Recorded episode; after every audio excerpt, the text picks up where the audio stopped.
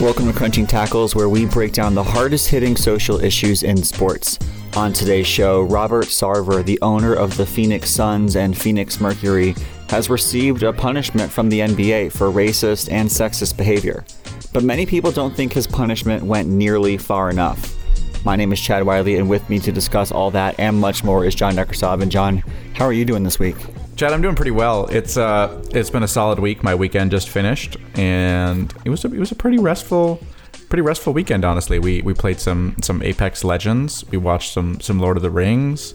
I watched a lot of Avatar: The Last Airbender this weekend, and hung out with some friends. And I don't know, it was just it was just a good, relaxing time um, that that all weekends sh- should be. So so I'm doing I'm sort of ready to start my work week, and also not, but it's it's okay.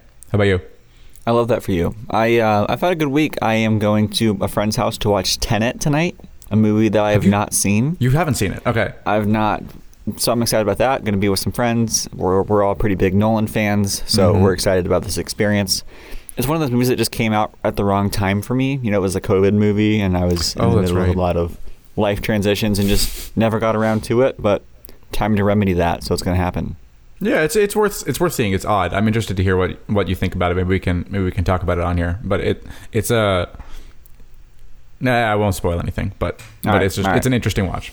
We'll. Yeah, I'm excited. Other than that, John, I'm doing really well. Um, September's kind of been a very chill month for us, and then in October we've got a couple trips coming up uh, to the mountains, but Mhm. nothing nothing too fancy.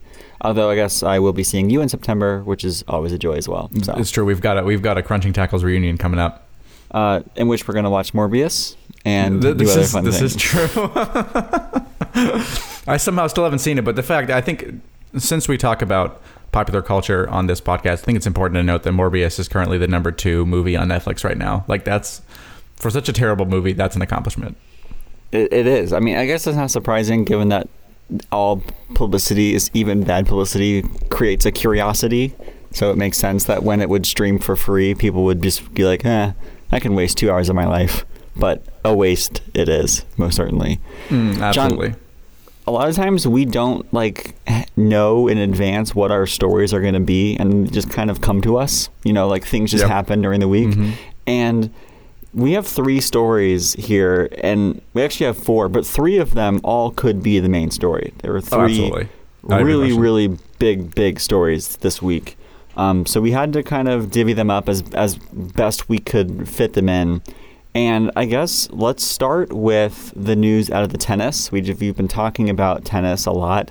Um, worth noting that since we recorded last, Carlos Alcaraz did win the U.S. Open, uh, as I expected he would, becoming the youngest um, world number one ever in the men's, as well as being, I think, is he the youngest man to win the U.S. Open? I believe.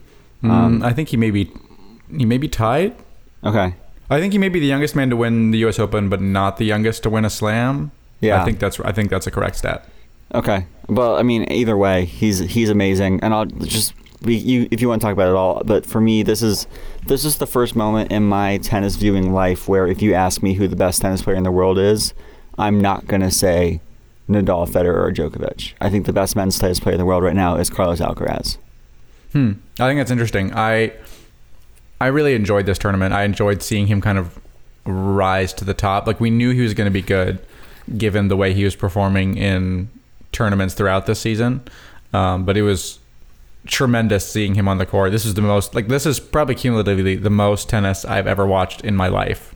Like the amount of tennis I watched in the last two weeks, I'm pretty sure it was more than the amount of tennis I'd watched in the previous 23 years of my life combined. So it was Yeah. kind of a baptism by fire for me. Um, but I thought he he played really well.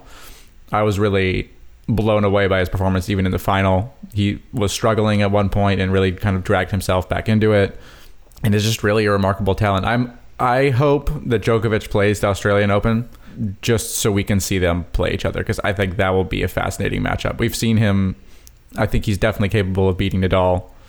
I think they're an interesting match for each other, but I think I think Djokovic's mental work against his mental work will be a fascinating battle. Yeah, you mentioned that Alcaraz had to drag himself through that final. One stat I do know for sure is that Carlos Alcaraz spent the most time on the court mm-hmm. in a tournament for any player to win a U.S. Open. That was the longest time spent on a court over the course of the entire tournament by a U.S. Open champion. So it was really a, a battle of attrition for him, and he came in on top, John. But so, somehow the U.S. Open is not even our tennis story this week. The tennis story of the week is the retirement of Roger Federer, something that I think a lot of us thought was or could be coming soon. I don't think many tennis fans had an expectation that we would see Roger Federer playing competitive tennis ever again, and um, that that turns out to be correct, at least from a cup, uh, from a from a Grand Slam and ATP Tour standpoint. He is going to play in the Laver Cup this week, and then that will be a career for him. So it's just really just again an opportunity for the the tennis community to come together and appreciate this man as we did in the past few last month and a half with Serena Williams and we get the chance to do that now with Roger. Um, I think for me, the most beautiful tennis player I've ever seen, mm-hmm. and hmm. not just because he's a very handsome man, but because his his tennis is the most beautiful. Like he plays the most visually appealing tennis of I think anyone I've ever seen.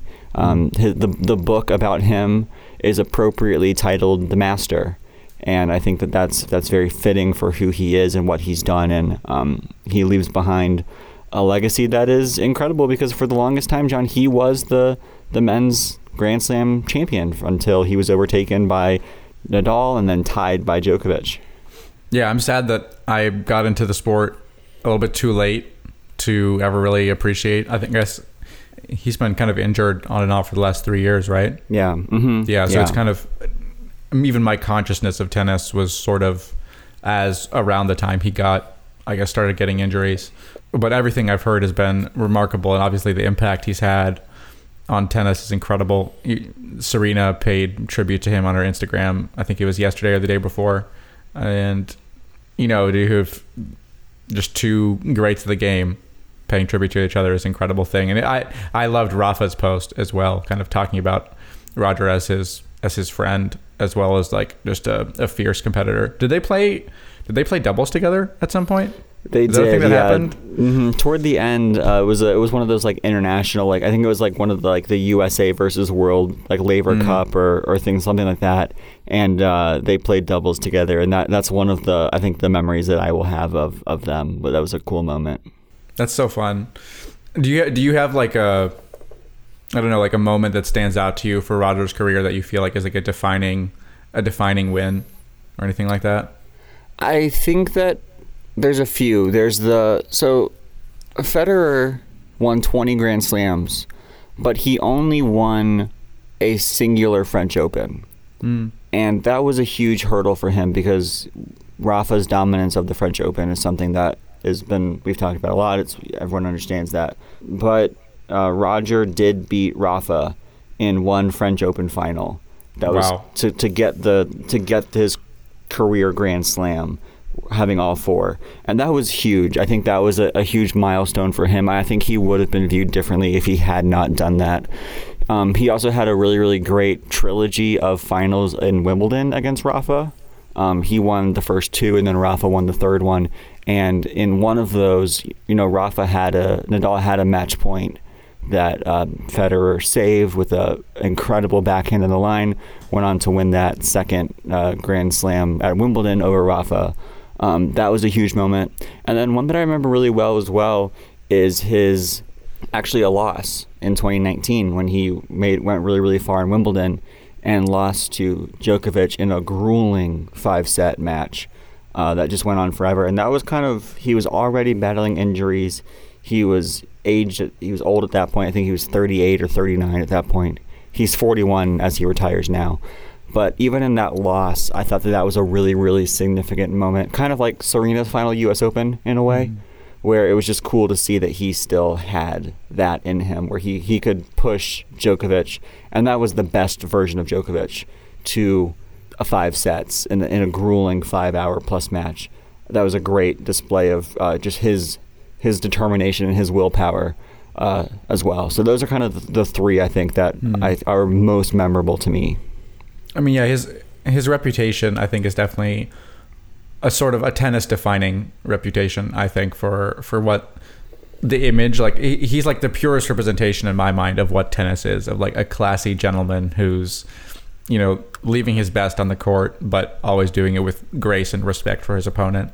Um, i've never heard i don't think i've heard a single negative thing ever said about roger federer at any point ever um, which is pretty remarkable for an athlete who's at the top of their game and considered one of the best of all time. You know like that's most top tier athletes get all kinds of criticism for various things, but he seems like just like a genuinely good guy and a great competitor as well as a fantastic tennis player. And I think that's I think that's something to celebrate. Yeah, I think one of my favorite things about him, particularly in comparison to Nadal, is the fact that like two of the really defining moments for both of these guys is that they beat the other on their other's dominant service. Mm-hmm. Um, the French Open, like I said, that Federer beat over Nadal came after three straight losses in French Open finals. He had lost three straight really? French Open finals to Nadal, and then finally broke through.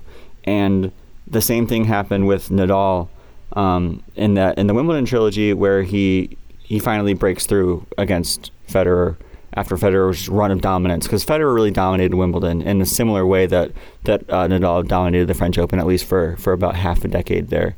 Wimbledon is by far Federer's best tournament as well. So, mm-hmm. um, yeah, I don't know. I, I wish that I was a little bit older. Honestly, John is kind of what I think. And right. Not just for you, it's part that you just weren't a big tennis fan, but even for me, like I wasn't.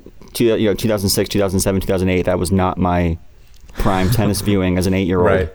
And so I just wish that I was a little bit older and could have had more time to live his journey in the moment instead of just kind of look back on it in retrospect through YouTube or other things. Yeah, I definitely need to read. I've heard of that book. I definitely need to read that book at some point. Mm-hmm. Any other thoughts on uh, Federer, John, or do you want to pop on along? I think we can move on. I think the only the only thing other thing I'm thinking is just it's it's interesting to see him officially retiring around the same time that Serena is most likely officially retiring. Mm-hmm. Um, as we've just had a tournament that very much is signaling sort of the end of an era, even if he had decided to keep playing for a little bit longer. Like this tournament very much kind of rubber stamped the beginning of something new for tennis with Casper Ruud and Carlos Alcaraz, um, two young stars, up and coming stars who hadn't won a Grand Slam yet both in the final, beating it, like duking it out with no member of the big three anywhere in sight. You know that I yeah. think is a just a milestone. It's it's interesting to kind of I guess put that in context and just think about how, like you mentioned, all those finals of Rafa and Roger dueling it out literally in every tournament.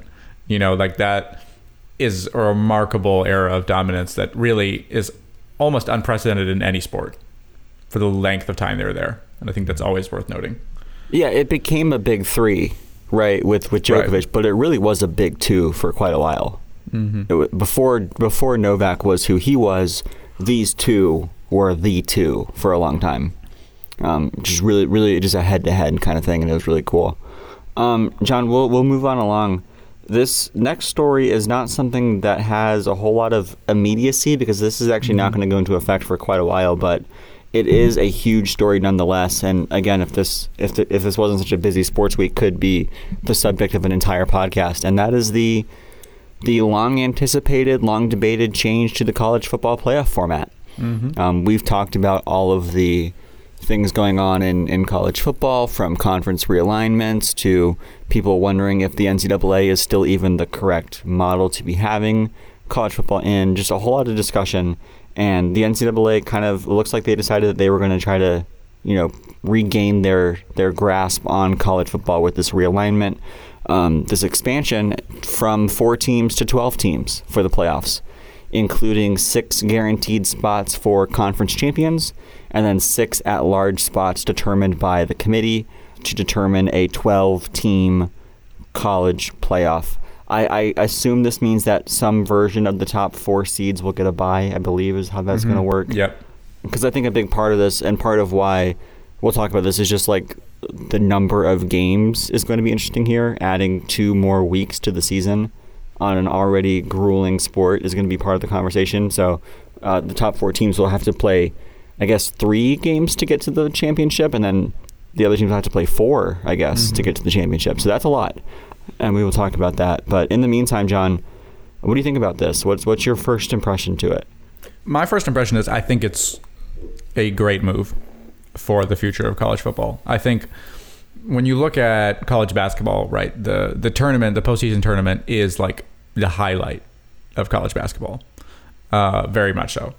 It is a massive money gain for the NCAA. It's a joy to watch. We love March Madness, obviously. I think uh, with college football, what's interesting is, you know, as an outsider, I never really like understood why the college football playoff system worked the way it did at first. Where it was like people would be voted in to a four team playoff. Like that didn't make sense to me. I was like, why aren't you like earning your way to the playoff rather than just like having it determined by schedule?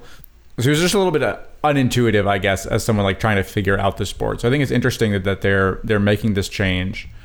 I think for a couple reasons. I think the biggest reason that this change makes sense is first of all just adds a little bit of drama and jeopardy to the postseason rather than having you know like essentially three games right with really big teams all playing each other. And if a smaller team has like a shot at making it in, they're just going to get blown out most of the time, like we saw with Cincinnati last year. Like that was not an even competition.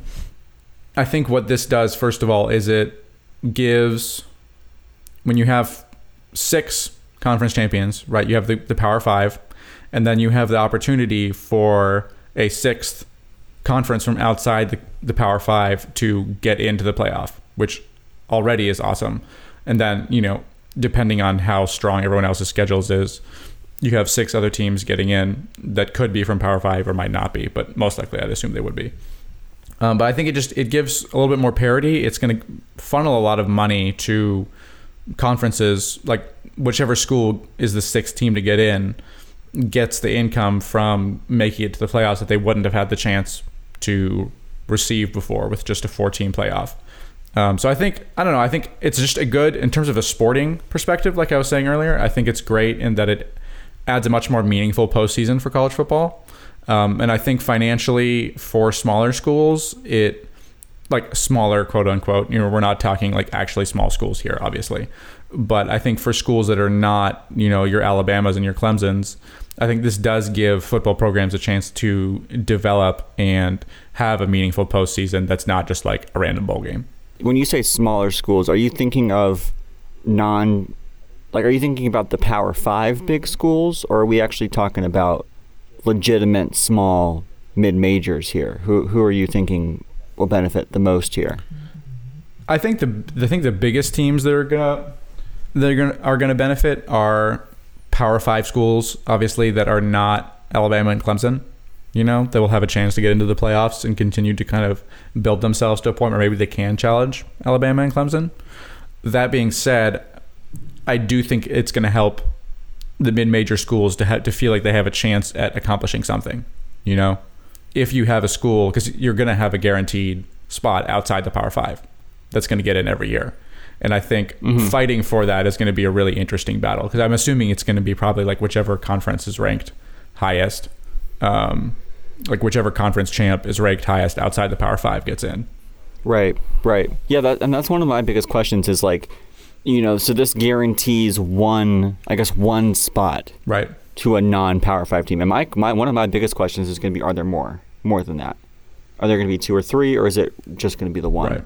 Um, like, will any will any mid-major non-Power Five team get a get a at-large bid? I think is a huge question that I have.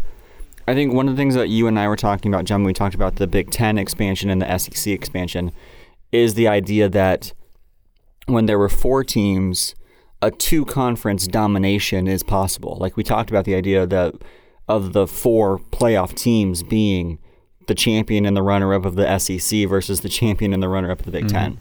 And that was not a like a, a crazy scenario. No, that was actually very possible.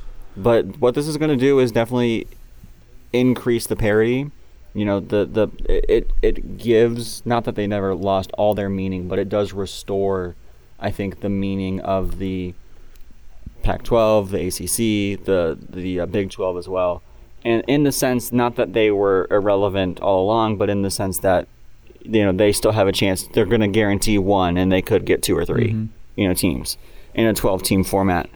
I, you know, this could also open the door for four SEC teams potentially, or four Big Ten teams. So, uh, still, you know, a lot of things undetermined. I think what you mentioned about how it creates more excitement. You know, more games are more fun. The one and done for multiple rounds. I think that that's interesting. I know one of the hesitations was the idea that you know football's hard physically on the body, especially for these young guys, um, these college age kids. So like in terms of adding two or three more games to each team's schedule, do you think that they're going to need to reduce the regular season uh, to accommodate this, or are they just going to expect these players to to, to, to, to go for it? And and then the second thing is, depending on how they do this in the schedule, are they going to come into conflict with Super Bowl, or are they are they, are they going to start the season sooner and start the season in July, or are they going to end it later and actually like compete with the with the uh, N- N- NFL playoffs because normally Mm-hmm. they end kind of right around the playoffs are getting into it. Um, you know, second week of July and then the Super Bowl's in February. If they add three more weeks, they, they you know, what would it look like to have the the college football national championship the day after the Super Bowl? I don't think that I would don't be think that would ideal. go very well. Yeah, I think I, I think it's an interesting point. I, I would wonder if they would shorten the schedule. That would, The that regular would be- season. that- yeah, the regular season. I think that would be the Mhm. most intuitive shift because I think, to a degree, they're already playing a lot of games for college athletes. You know, like injuries Yeah. do happen Mhm. very regularly, and it's a it's a real grind. So that wouldn't obviously it's that's a financial loss for a lot of schools. So I'm not sure that that would happen. Um, but I do think that there would be a strong possibility that if people are concerned about playing too many games, that that would be the shift that would happen. yeah, I think it is a justifiable concern. I guess right now, isn't is it a 13 game regular season, and then you'd have your conference championship, which is a 14th mm-hmm. game, and then right now, if you win the national championship, that's two more games. So that's 16 right now. You'd be looking at possibly 18 games for the national championship. Which is an NFL which is- playoff That's a run, that's yeah. an NFL mm-hmm. season. Yeah, that's that's an entire NFL season plus a playoff game. That's a lot Right. Which yeah, especially for for people who are full time students, who, you know, quote unquote, college is not college sports is not a full time job, even though we all know it is. But like in the NFL, people dedicate their entire days, their entire weeks around getting their bodies mm-hmm. right. In theory, these athletes, these student athletes, have other responsibilities. In theory, so there's yeah, there's just a, a lot still to be considered. That was my the the number one reason why I thought that this would not happen was the additions of was the additional games. So that's kind of where my mind first went when I saw this that this was going to happen. that is interesting. Yeah, I'm I'm I'm interested to see how they end up formatting it because obviously there's a lot still kind of not set in stone right now. There's very little set in stone in reality, other than the fact that we are expanding the playoffs. So there's a lot yet to be determined. Um, but I think, I think if they can find a way to protect the athletes well here, I do think it's a good change for the sport. Yeah, and we'll have a couple years. I just talk about this before it gets implemented. Ultimately, I agree with you, particularly from the stance of conference realignment. I think this kind of mm-hmm. resets the idea that everyone's going to rush to the SEC and the Big Ten because that was the fear. I don't think that's an issue Right. anymore, and I think that's good. Well, because you may you may even have schools that want to stay in their conferences now, right? Uh, That's a huge I was thinking about deal. U- US, USC. You know, hmm Or even Clemson. if you if you're if you're the definitively best team in in one of the Power Five conferences, that is an automatic bid to every single college football playoff, basically. Well, think about it like the Champions League in soccer, Mhm. right? College football and soccer's ecosystems are sometimes more similar than we might think, right? Because you're dealing with a lot of conferences that are kind of like connected together through various confusing connections. Um, and there's a lot of money floating around, and overinflated teams with l- way too large salaries kind of run the game. You see teams like PSG and Bayern, right? That very much are very happy in the leagues where they're at because they win the title, make it to the Champions League, and then compete for the big titles Yeah. every year. And if you have a school like Clemson, you know, if you have a consistent program, you run riot on the ACC, automatic playoff bid every single time. That's a great point. John, can we talk a little bit more about the, the, the joint ecosys- ecosystems between uh, American sports and world soccer?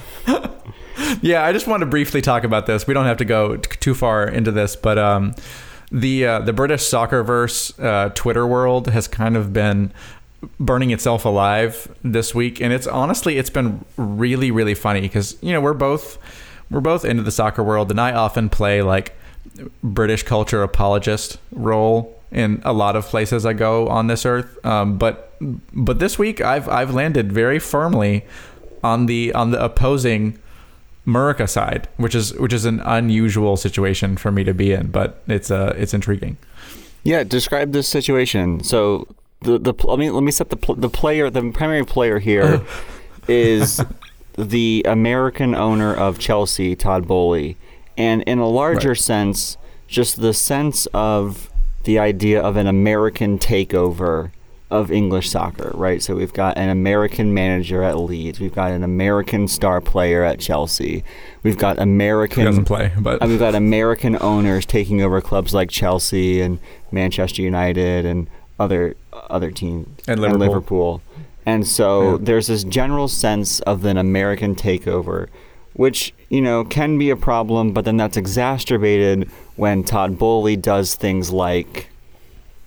So, Todd Boehly, new owner of Chelsea, he purchased Chelsea this, I believe it was this summer after Russian owner Roman Abramovich was pushed out by the British government, in essence. And so you have, you know, a new American owner comes in to save the day, right? And immediately starts within, you know, 100 days, starts causing chaos in the British soccer world. Uh, very in a very kind of Ted Lasso kind of way. He uh, he fires Thomas Tuchel, Chelsea's manager, within that 100 day period, um, who is widely considered one of the best coaches in the game at the yeah, moment. Yeah, it's like firing Mike Tomlin. Yeah, yeah. You come in, you fire Mike Tomlin, you, you have a random British dude buys the Steelers out, fires Mike Tomlin immediately. You're like, right. what, what is going on here? Right. This is this is baffling, right? And you know, people were like, whatever, coaches get fired. It is what it is.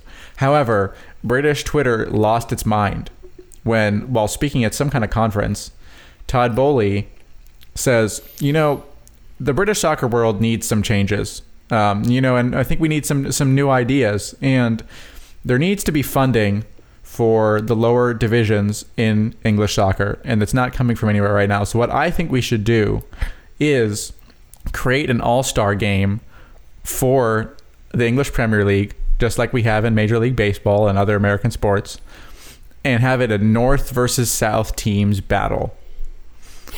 And when I tell you that the idea of an all-star game literally caused every English soccer fan to lose their minds. I'm not exaggerating even a little bit. Gary Neville, the uh, former Manchester United player and Sky Sports analyst, basically said that American owners are destroying the game of soccer and are essentially painted as a national crisis. Um, and there were many, many, many tweets like that. I don't have a whole lot to say about this, other than just to point out I guess it's just it's just a little funny to me to see people so resistant to change. I think the idea of an All Star game is a terrible idea because I think the All Star games in general are pretty terrible, and I'm like, why would you want more of these? We've talked about this on this podcast before, and I'm like, yeah, they're have. fine, but it's not like it's not like they actually bring that much in terms of benefit to viewers, and it's a very foreign concept for Europeans. Like it's just a very commercial thing that feels very foreign to a soccer fan. So I understand I understand that rage. But at the same time, people are freaking out about this. Like this is gonna ruin the entire planet while Newcastle United and Manchester City and PSG are all owned by Gulf state Emirates who are funneling obscene amounts of money into the sport and ruining all competitive balance. And then we're complaining about American owners suggesting silly ideas. And I'm like, it may be a silly idea, but like, what's the big deal? I don't know. Let me put on my tweed jacket, smoke my pipe, and defend the honor of the British people here for a moment. John, you're you, you're an American. I'm you, American. You, I want you to put yourself in a in an American mind. You are like America, right?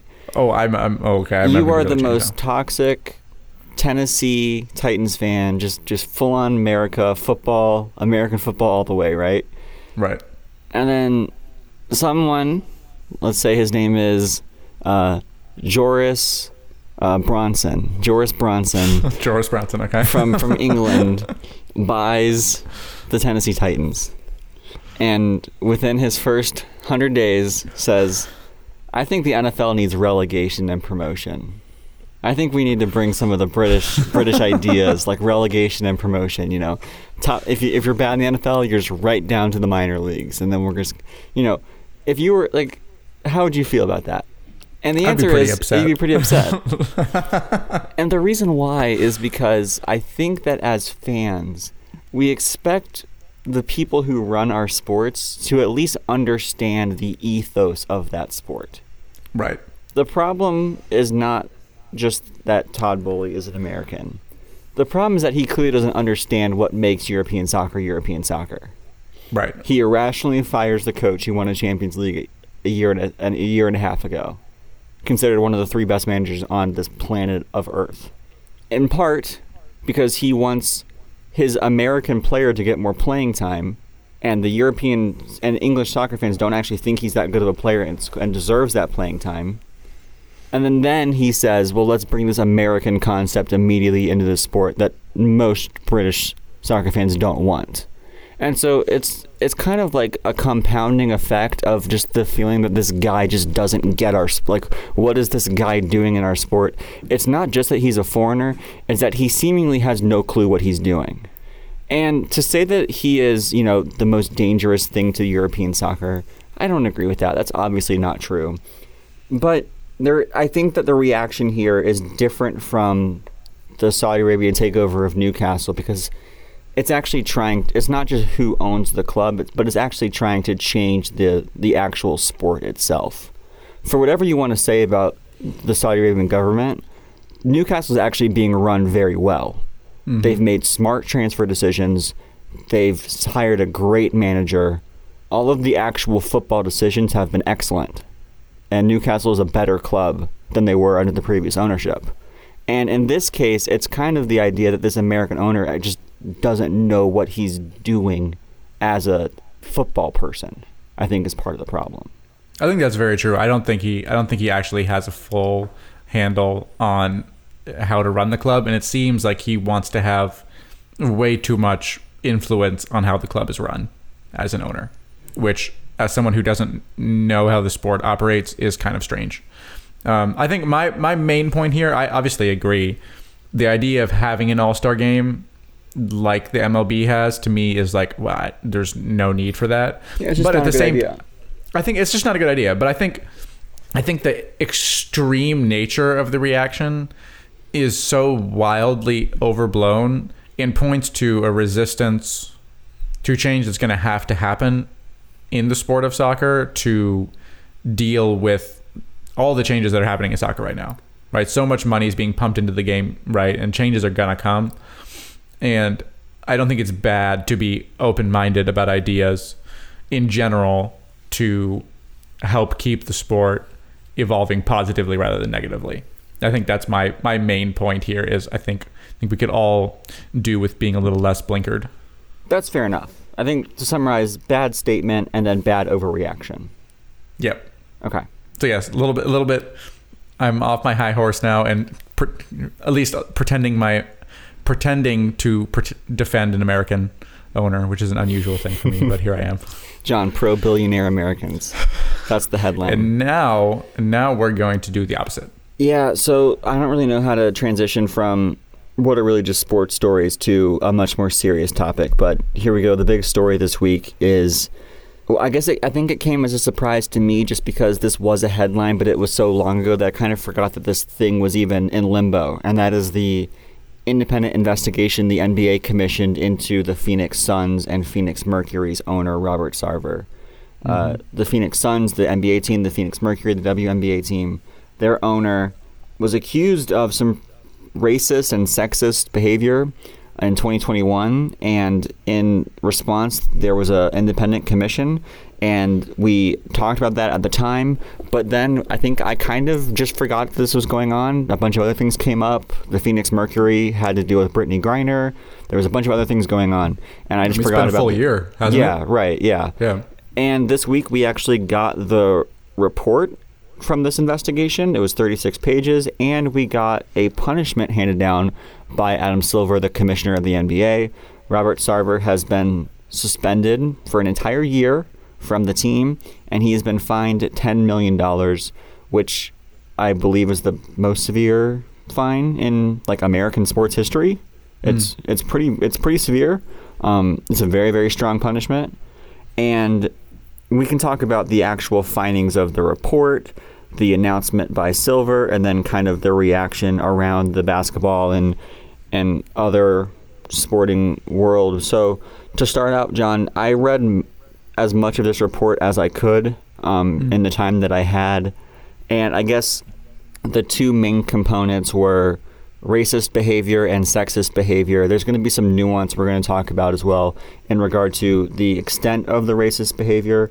But to start off with, um, what was your first impressions when you saw these headlines and, and looked through this report?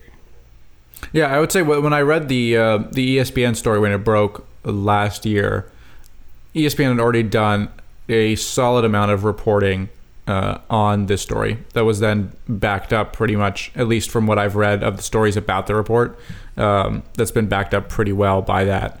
It's, uh, I think, I guess what a lot of what this report and the stories kind of have detailed and what employees from the organization who have both who are both there and who have left details just a incredibly toxic workplace environment that Sarver has created in his 18 years at the Suns he has a incredibly long history detailed within this report and from numerous eyewitnesses of just in incredibly inappropriate workplace interactions with people. Uh, you know, it's not like, at least as far as we know, you know, he he hasn't been, he's not being accused here of like direct like sexual assault or harassment or any of those right. kind of things, right? It's it's very much sort of falling in the toxic workplace, I guess, category of interactions of making people feel really uncomfortable, you know, talking about sexual things and sort of just,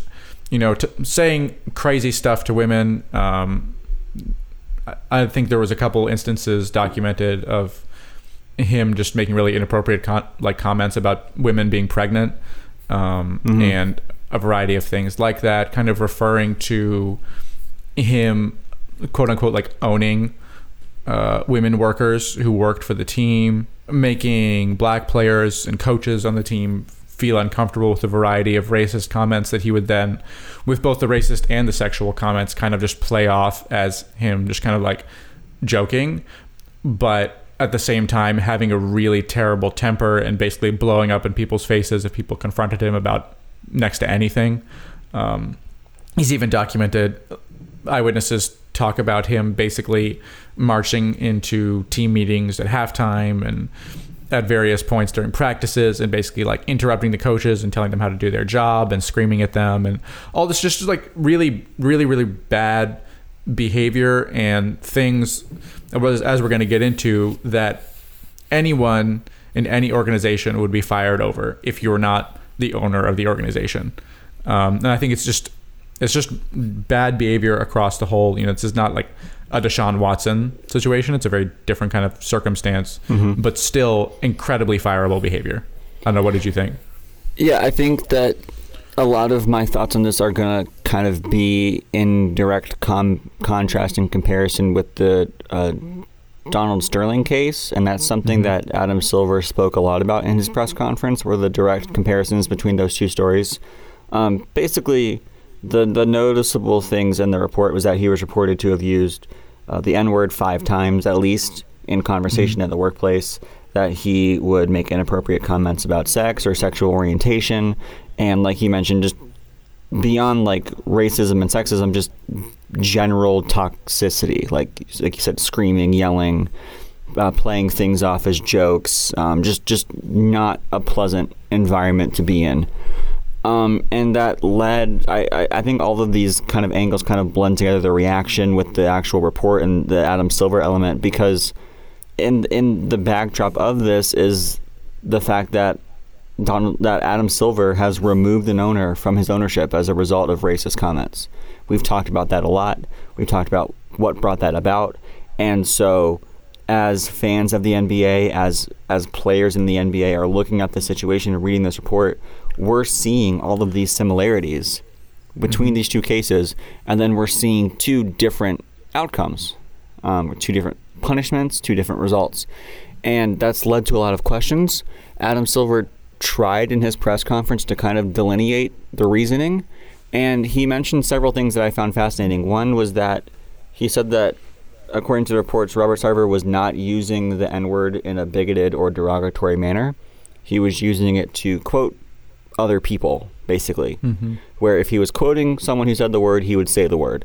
And we've we've you know this has come up in sports before. Um, there was a there was a year when I was in college when like every college athlete's old tweets were being looked at basically, and mm-hmm. there was mm-hmm. a someone had like you know typed out the N word when quoting a rap lyric and it was a white person who did that and got into a bunch of trouble about it. So it's not like using the word to intentionally, you know, act hate and hatred toward a black person, but it was just using a word that is not culturally appropriate for you to use, even in a quotation. I guess I don't I don't know exactly how to structure this conversation. I but again, the Donald Sterling thing just keeps coming to mind for me, John. So, in terms of like did you kind of see what uh, Silver said in terms of why he didn't why he didn't give the same punishment as Donald Sterling? Mm-hmm. So, so just for a little bit of background, if you don't know the full context of the Sterling situation, so he was the owner of the Clippers, um, and he, I guess, two things are important to note right off the bat. First of all, Silver, which was what I was reading about, Silver can't actually fire an owner. And he said that as a commissioner, and he said that that was part of his kind of his his rationale that he gave in the press conference. So he didn't remove Donald Sterling either. He just suspended him permanently from the NBA, but he couldn't force him to sell his team. That's right. Uh, and he can't force Sarver to sell his team either. That has to be done by uh, by a majority of the NBA owners. Mm-hmm. I think like 24 votes, something like that. Um, so that is something that ultimately comes down to other league owners and not to Adam Silver. But Adam Silver did take the decision to permanently suspend Donald Sterling, which he did not with Sarver, obviously. Sterling was suspended. Um, he had a long history of racist statements, but they had direct audio of him, I believe, talking to his girlfriend, um, basically saying that she shouldn't appear in public uh, with black men. Yes. And it was just direct proof of numerous racist statements that were proven to be Donald Sterling. And and he Adam had a Silver reputation said, for like for decades. So this is one of the right. most like disliked people in Los Angeles for literally mm-hmm. since the 80s. And so, so with direct documentation, it was not a difficult situation. The owners immediately banded around Silver and said, "Yep, we're banning this guy. Sell your team."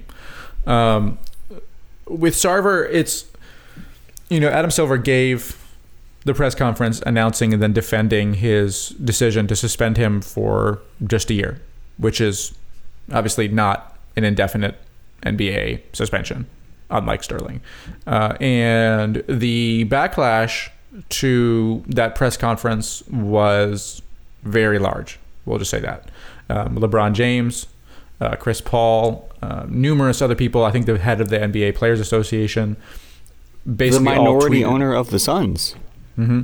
Yeah, the, the, second largest shareholder of the Suns, behind Robert Sarver, uh, wrote a letter asking him to step down to sell his ownership in the team. Mm-hmm.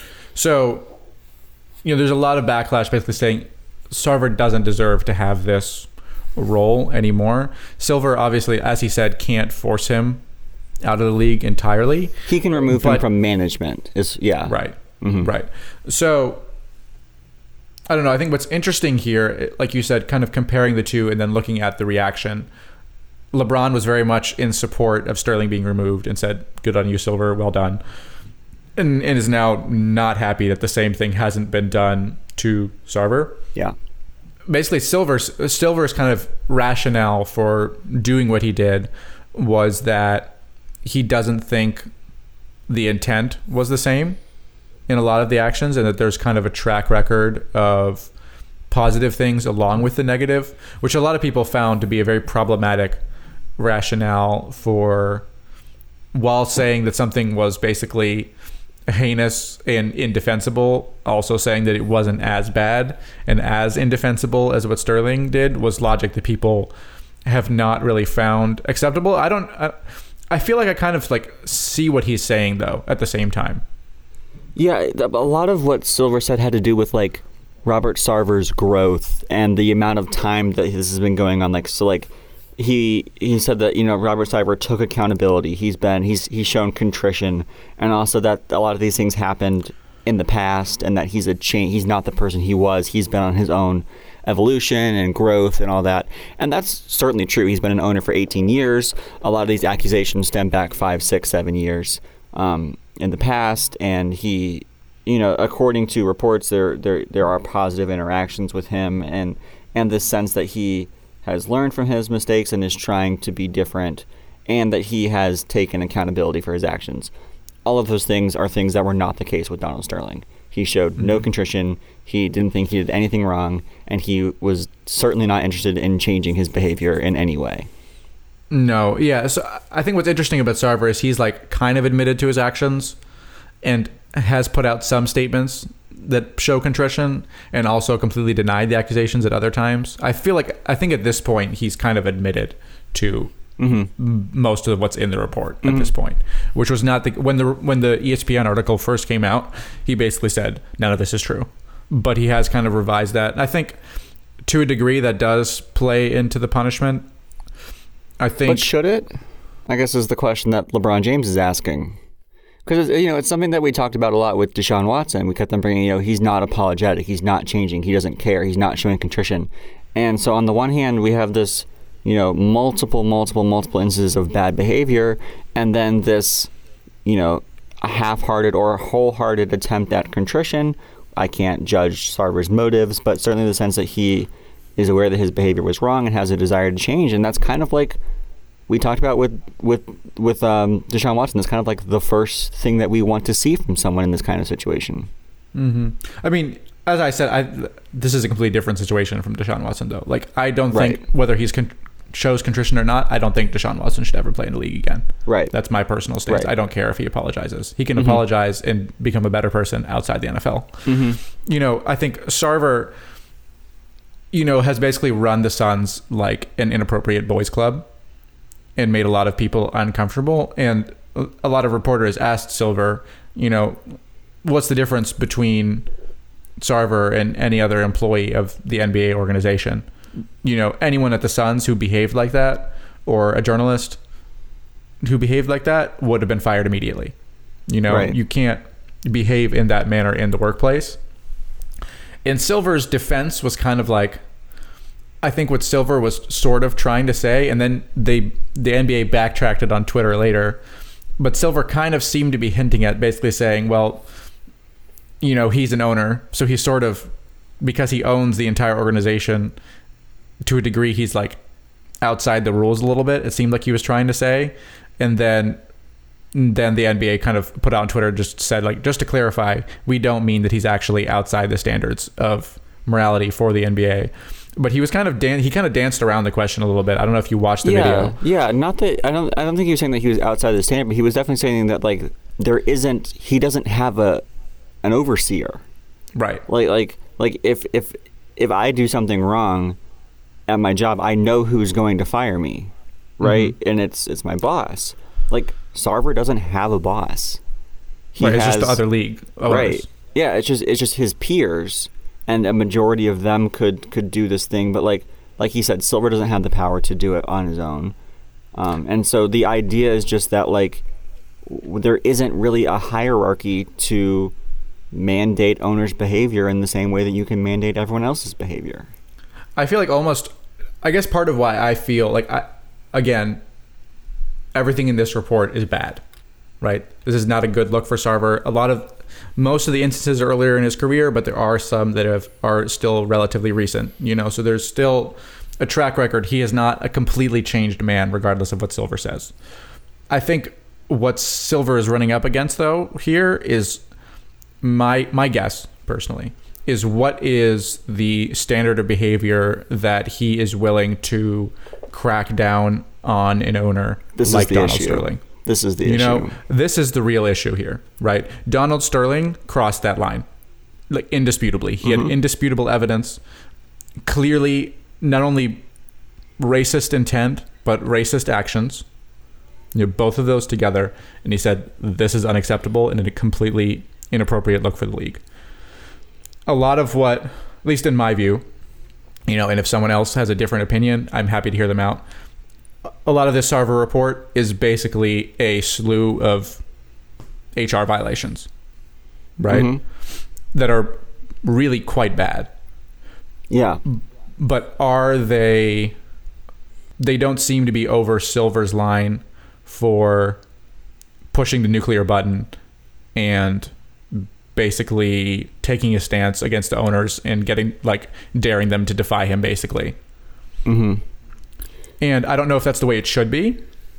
But I also like he he said I don't want to draw a firm line, basically, to allow people to like kind of toe the line of what kind of behavior is allowable before I take this step, right? And I just I, I just don't know what I understand his dilemma here. Like I understand that people are mad, but I also do wonder like if you look if you investigated most of these organizations, I don't think you would find every owner is like Sarver, but I do think you would find a lot of bad behavior in these organizations at every step because that's just how companies are, right? Yeah. Yeah. So I mean, I, I just don't know what I don't I don't know what standard it should be, and I don't I honestly don't know that I can conclusively say yes, this is over the line of the nuclear button. I don't think Sarver's behavior is that dissimilar to that of someone like uh, Jon Gruden. Um, One of the differences is that Jon Gruden had a boss who could fire him, Right. And Right. and Robert Sarver doesn't. But but you do speak to the point, which like when if Adam Silver is going to think of you know sus- a permanent suspension as a nuclear option, then what level reaches to that? With Sterling, it was blatantly hateful. It was on tape. It was obvious. This is a little bit more nuanced, 36 page report, you know, mixed signals on his intentions, mixed signals on how people felt about him, a little bit more nuanced. But the idea that I've been grappling with, John, is, is what you said too, where if you investigated every team, which could you find something like this?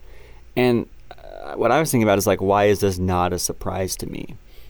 And it just Yeah, no, absolutely. it just feels like the standard for ownership is just so low, where it feels like you could investigate any any American sports owner, and you would find this kind of stuff. Any of them.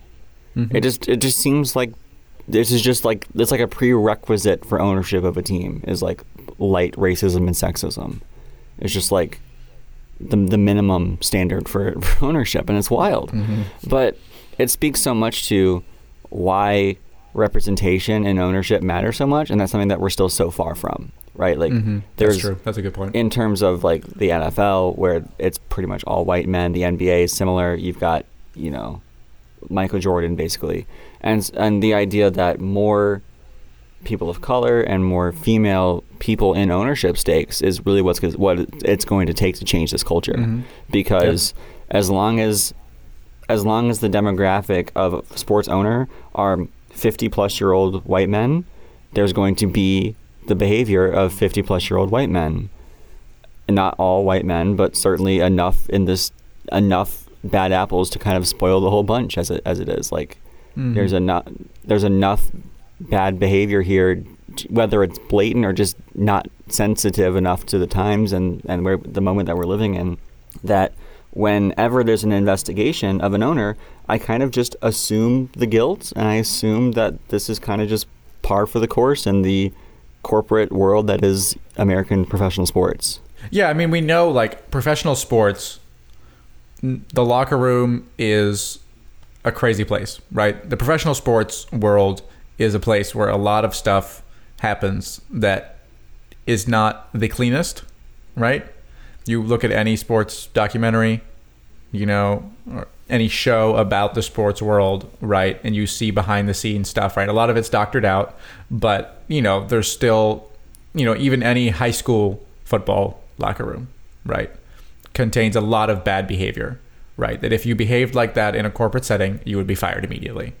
And so, because of the way sports is, it allows a lot of that behavior that's not acceptable, right? And it's just perceived as okay because of that, like basically the boys' club attitude that a lot of women within the sports world have referred to as incredibly toxic, right?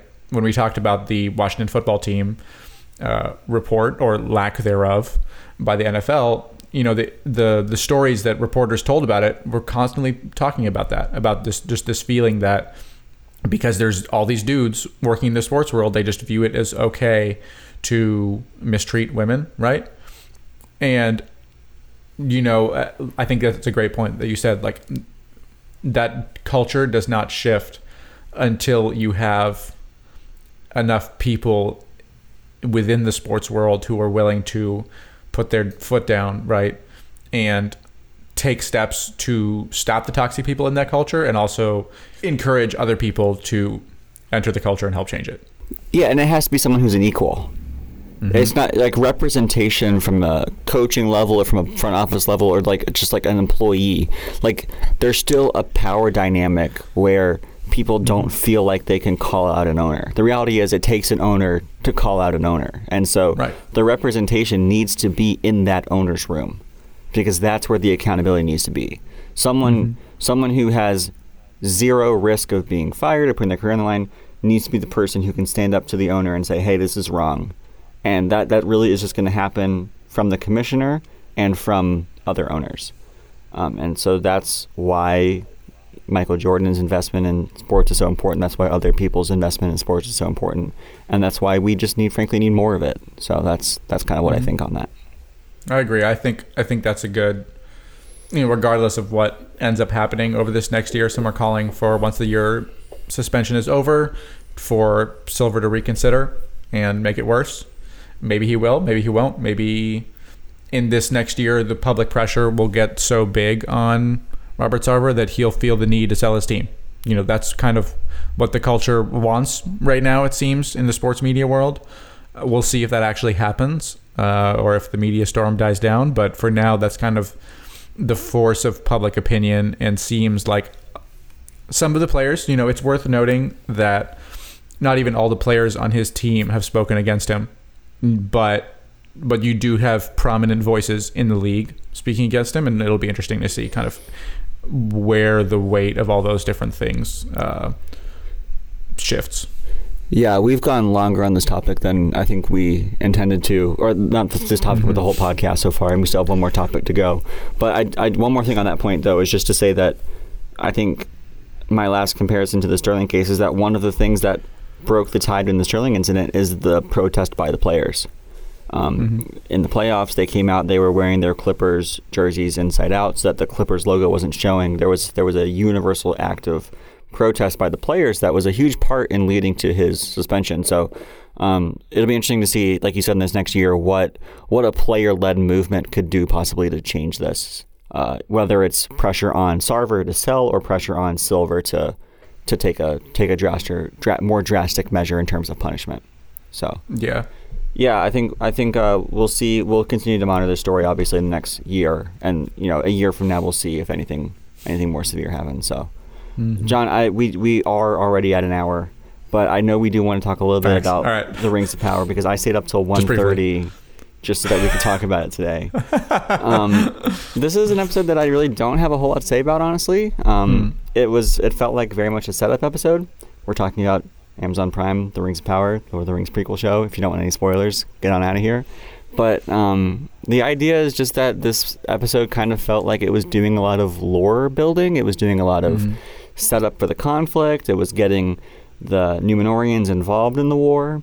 Um, there was there were a couple like pretty long speeches or conversations that were just dumping a bunch of names and lore and content onto our our, our viewing microchips just to make sure that we have everything mm-hmm. downloaded. Um, but in terms of like action, there wasn't a whole lot. It certainly felt much slower pace than episode three, which to me is still right. the highlight of the season so far. Is that third episode? Yeah, I think that's fair. I I I enjoyed this episode honestly. I I didn't feel like my attention was wavering. I wanted it to keep going. Like Always. I, like I Yeah, like I, I finished the episode and I was like, mm, like I, I do want more of that. Um, I really enjoyed. I was telling you be- before we started the the scene where the orcs are chasing. Um, is his name Arondir? Arondir, yeah. Arondir, yeah. I th- And I'm, I'm, I'm keeping up with the names slowly. Where he's chasing, where the orcs are chasing Arondir through the forest, Arondir and Theo, and it kind of like goes into slow motion and the lighting changes and like the orcs are like charging through the woods and arrows are flying. And it just felt very Peter Jackson and I appreciate it. I, I I'm sure it was intentional but it felt very much kind of an um, homage to earlier Lord of the Rings uh, orc chases which which I appreciated. Um, Galadriel still frustrates me I think is one of my other main takeaways from this show I I appreciate the way that she's being acted. And you and I also talked about how she kind of she she had a Cate Blanchett moment. I don't know if you want to talk about that, but I felt her. I felt the the previous her her kind of summoning Lord of the Rings Galadriel in that moment in Numenor. She well, she's the weirdest Lord of the Rings character in the movie trilogy, right? Oh, by far. Because she's in one scene and she like pretends to be nice to them and then kind of like turns into this like rage goddess for like a second and like scares Frodo and like the camera she like looks really big in the picture and she like gives this like big booming speech about if she had the ring and it was very terrifying right it's one of the scariest parts of Lord of the Rings is and so Absolutely. she's I was terrified of it as a child. yeah, she's not an approachable character in the movies. And not at all. in the same sense, she doesn't feel like an approachable character in the show, which is Mhm. actually like good character work from the show to be consistent with the books and with the movie. But in terms of like our primary uh, heroine not being a very likable or approachable character certainly creates some story challenges, even if it is very lore consistent. Yeah, I think also she just. I'm interested to see kind of where the connection draws because I hadn't even thought about that. But you you mentioning that that scene in Lord of the Rings, like Galadriel in the movies is very strange. Yeah, She's weird, and this Galadriel doesn't. That's the only thing that di- feels different. Is like this Galadriel is headstrong and stubborn, but doesn't seem weird. mm-hmm. And I'm interested to see if they're going to bring that in because this this this just does feel in that sense like a different Galadriel than we're used to, in terms of her role in the story. Yeah, I think the similarity is that I just feel like we're, as an audience, we're kind of at arm's length from her. I certainly felt Mhm. that way in the trilogy. I think is she is he in, is she in the uh, is it the end of Fellowship that she's in? Mm. Yeah, Yeah, the first movie. Yeah, and Mhm. she also feels kind of like at arm's length in this show. Like don't really understand a whole lot about her. Don't really like understand her motivations, but not in an emotional way. She's just very like intellectual, I guess. Just very cut and dry. Yeah. yeah. On yeah. the other hand, I appreciated Elrond and Durin. Um, they're they're kind of hitting the most consistent emotional beats for me. Um, It's in going to be of back their- with Durin after episode three. I know uh, it's their friendship is hitting the most consistent. Them and the Harfoots occasionally, but Elrond and Durin for me are starting to shape up as like okay, I'm getting at least some kind of warmth here. You know, like Elrond's little speech about his father, and then Durin's like, oh yeah, maybe I should go apologize to my dad. You know, and then it's like it was a good it was a good show moment. You know, I want more of that. I think is Mm-hmm. was my takeaway in episode three, and even more, just getting even a little taste of it was more of my takeaway in episode four. Um, Arondir isn't that character, and Galadriel is not that character, and so we're kind of left at you know, I think Isildur and Elendil are going to give us some of that as well. Is very much the vibe I'm getting, but I also think Elrond and Durin are going to be important to that to the emotional development of the story. Yeah, and I think just from a story element, um, the the the character design on the orcs is awesome. Mhm. There's a there's a really really great shot where they're all just like standing above Arondir when he's like on the ground, and it's just very very cool. And then I thought that the scene with uh, Adar when he's talking to Arondir was also very well acted. I don't know if how if, I don't know if Adar is going to be like the the main bad of this season. It certainly seems that way, but I thought he was really really good. There was another another um, moment with a lot of like lore dumping in it, but effective and well acted, and I, I was tracking with with what he was doing. Yeah, I Mhm. just I, I, we talked about this. I talked about this like after watching the first two, but the idea that like sometimes a show just has some sort of magic to it, and this one feels like it has the magic. I haven't exactly like put my finger on exactly how to like describe it, but it just seems like it's doing exactly what it should be doing at all the times. Like it just it just seems like it's not missing. Everything feels really intentional. Nothing feels haphazard. Everything feels purposeful. Um, it's just an incredibly well crafted television show, which I think when you're comparing it to other television shows happening in the world in the last year, stands out. Um, mm-hmm. This this this week, John. By the time we do our next podcast, this is kind of like the Chad quadruple. I will be doing four simultaneous fandom shows all at one time. That's insane. That's um, so many. Which is a lot. It's a lot. But you know, all of these things are happening all at once, and this one just feels like so far it is the most well thought out and the most purposeful in its in its in its existence. I think. Mm-hmm. Yeah. Yeah, I think that's a, I think that's a good that's a good way to put it. I I want I'm still looking for more warmth. It feels to me like a well put together show. It's like it feels this show feels to me right now like a really technically good player that doesn't quite have the heart with him yet. I'm trying to think of who that is. This I don't know the, who um, is it the, not the, it's not the Kyrie Irving of shows. I wouldn't do that to Lord of the Rings. I wouldn't compare it to Kyrie Irving. Um, I believe yeah, the Earth is round. Be, Isn't Middle Earth round? That'd be brutal. I think. I, th- I think I or think is it, it flat? I honestly don't know. That's a good I point. Don't know either. It's anyway. our, it's technically our Earth, so it is round. Okay, good, um, good, good. I mean, he's like it's it's just like it's the. It's not even the Kevin De Bruyne because it is kind of it's the Manchester City of of shows. Technically it's got tons of, but has no heart. Yeah, it's got tons of money investment. It gets everything right. You know, it wins the awards, but it's it's like you don't you don't quite feel the like the love of the magic. The magic is there, uh, and I want I want it to be a Liverpool. I want it to have magic, but I also want to be swept off my feet, screaming into the abyss. Yeah, that's definitely I think of and we really do need to wrap up this podcast at some point. We do. But we do this that is what I what I've heard. Kind of the surveys I've done of friends. That has been the the the primary uh, issue. I think that mm-hmm. I've heard is this idea of it's just not like it doesn't have any heart. It yeah. kind of is like just an art piece of Jeff Bezos's money. and I, I, I, certainly don't feel that way, but that is the the most common frustration. Um, yeah. I think it. I think it is like it's surprisingly funny. Like Durin mm-hmm. and Elrond aren't telling jokes, but they're really funny. Oh, um, oh, absolutely.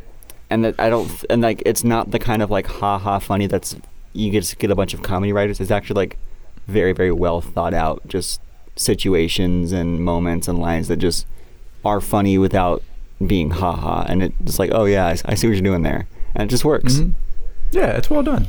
I like, I, like one of the lines was like, uh, you know, like Galadriel. This is my last thought, but like Galadriel gets put in prison um, next to Halbrand, and he says, "So what? What got you in here? uh, tavern riot?" And he, she just goes, "Sedition," and then it just the scene just cuts, and it's like that may or may not be trying to be funny, but it's just so well written and so well acted that it just like it works. It's like, oh yeah, that's that's mm-hmm. actually really great. But anyway, I agree. Good stuff. We'll let you guys go. We've yeah, this has been long. We will be back next week with a podcast that will be at least 15 minutes shorter than this one. um, with that said, I hope that you all continue to be well and be safe, and uh, we'll talk to you later. All right. Cheers, guys.